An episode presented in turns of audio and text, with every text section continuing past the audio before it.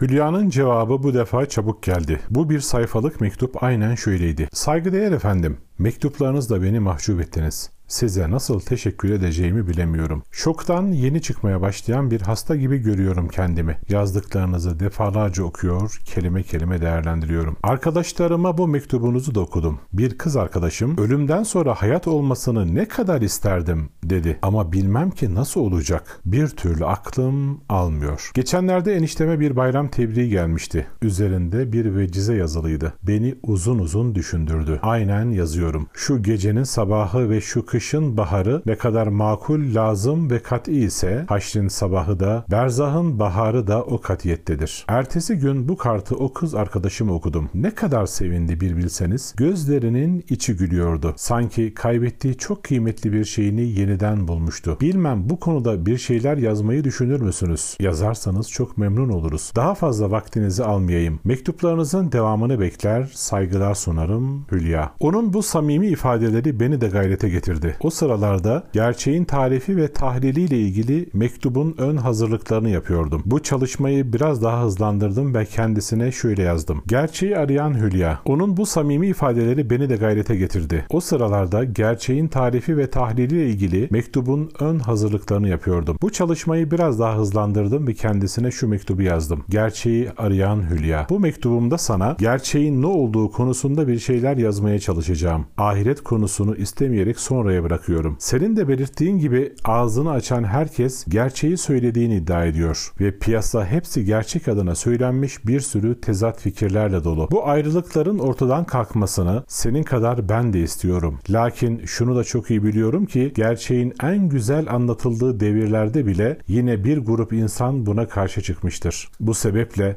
dert yandığın o fikir kaynaklarını ortadan kaldırmak gibi bir dava güdecek değilim. Gerçeği iki yönüyle incelemekte fayda görüyorum. Biri fiziki, diğeri metafizik bakımından. Münakaşaların daha çok bu ikincisi üzerinde yapıldığını biliyorum. Fakat metafiziğe de fizikten gitmeyi sağlam bir yol olarak görüyorum. Gerçeğin tarifine geçmeden önce bir hususu dile getirmek isterim. Gerçek ve hakikat kelimeleri uygulamada çoğu kez aynı manada kullanılmakta. Halbuki gerçeğin tam karşılığı hakikat değil, hak oluyor. Burada konunun tahliline girecek değilim. Sadece şu kadarını ifade etmek isterim. Sözlükte hak için gerçek, doğru nesne, sıdk, vaki gibi manalar veriliyor ve hakkın zıddının batıl olduğu belirtiliyor. Batıl yani yanlış inanç, hatalı düşünce, doğru olmayan fikir. Aşağıda hakla ilgili bazı tarifler nakledeceğim. Bunları gerçeğin tarifleri olarak değerlendirmeni istiyorum. Hak, hükmün vaka yani mevcut ve var olana mutabakatıdır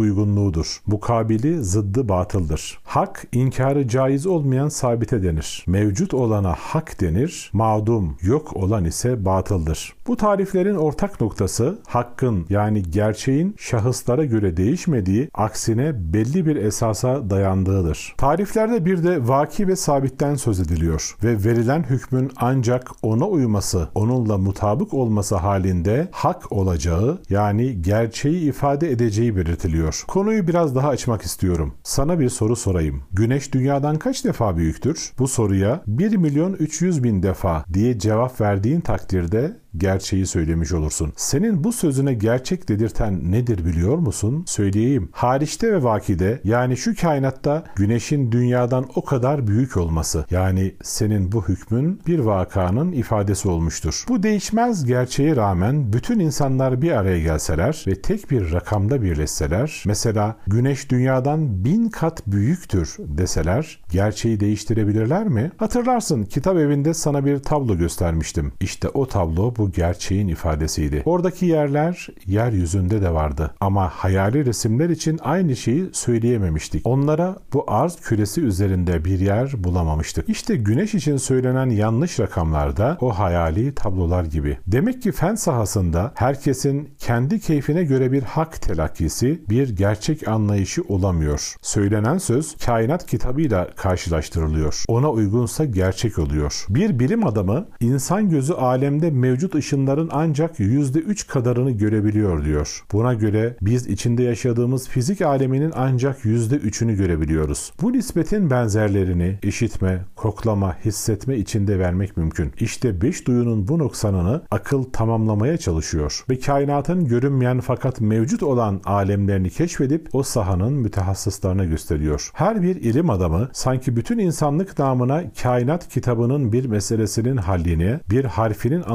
anlaşılmasına çalışıyor. Bazısı yaprağı, bazısı toprağı incelemekte. Kimi beynin, kimi kalbin, kimi dişin karşısına geçmiş, onu hayranlıkla tetkik etmekte. Her atom, her hücre, her bakteri, her yaprak, her böcek, her küre ve nihayet her yıldız bir ilim hazinesi. Gerçeği arayan insanın bu tablo karşısında şu soruyu sorması lazım geliyor. Bu hayatsız ve şuursuz kainata bu kadar manayı kim doldurdu? O zatı nasıl bilmeliyim ki bu inancım hak olsun. İşte bu soruya doğru cevap verebilen insan diğer gerçeklerin kapısını da kolayca açabilir. Şimdi gerçek için verdiğimiz tariflerin ışığında şöyle düşünmeliyiz. Allah'ın kutsi zatı ve sıfatları vakide nasılsa insan onu öylece bilmelidir. Aksi halde bütün sözleri batıl ve safsata olur. Şu sınırlı aklın bütün sıfatları sonsuz olan Allah'ı hak üzere bilebilmesi için bir tek yol vardır. Allah'ı kendi bildirdiği gibi bilmek. Bunun için de inzal ettiği kitapları okumak ve gönderdiği peygamberleri dinlemek. İnsanın bu mevzuda vereceği hüküm ancak bu halde gerçek olur. Bunun dışındakiler batıl ve yanlış olmaktan ileri gidemez. Sözün kısası kainat onun mülkü, Kur'an onun kitabı, insan onun kulu. Bu kul fizik sahasında konuşuyorsa sözleri kainat kitabına uygun olacak. İlahi hakikatlerden söz ediyorsa ilahi fermana uyacak. Kur'an'ın terbiyesinden geçen bir akıl şöyle düşünür. Madem bu kainat her harfi sonsuz manalarla dolu bir kitaptır. Onu yazan zatı ne zatıyla ne sıfatlarıyla şu yarattığı varlıklara benzemez olarak bilmeliyim ve tanımalıyım. Madem bu kainat her harfi sonsuz manalarla dolu bir kitaptır. Onu yazan zatı ne zatıyla ne sıfatlarıyla şu yarattığı varlıklara benzemez olarak bilmeliyim, tanımalıyım. Madem her mekan yerli yerine konulmuş, onları yaratıp tanzim edeni mekan ötesi bilmek durumundayım. Mekanı yaratan elbette ona bağlı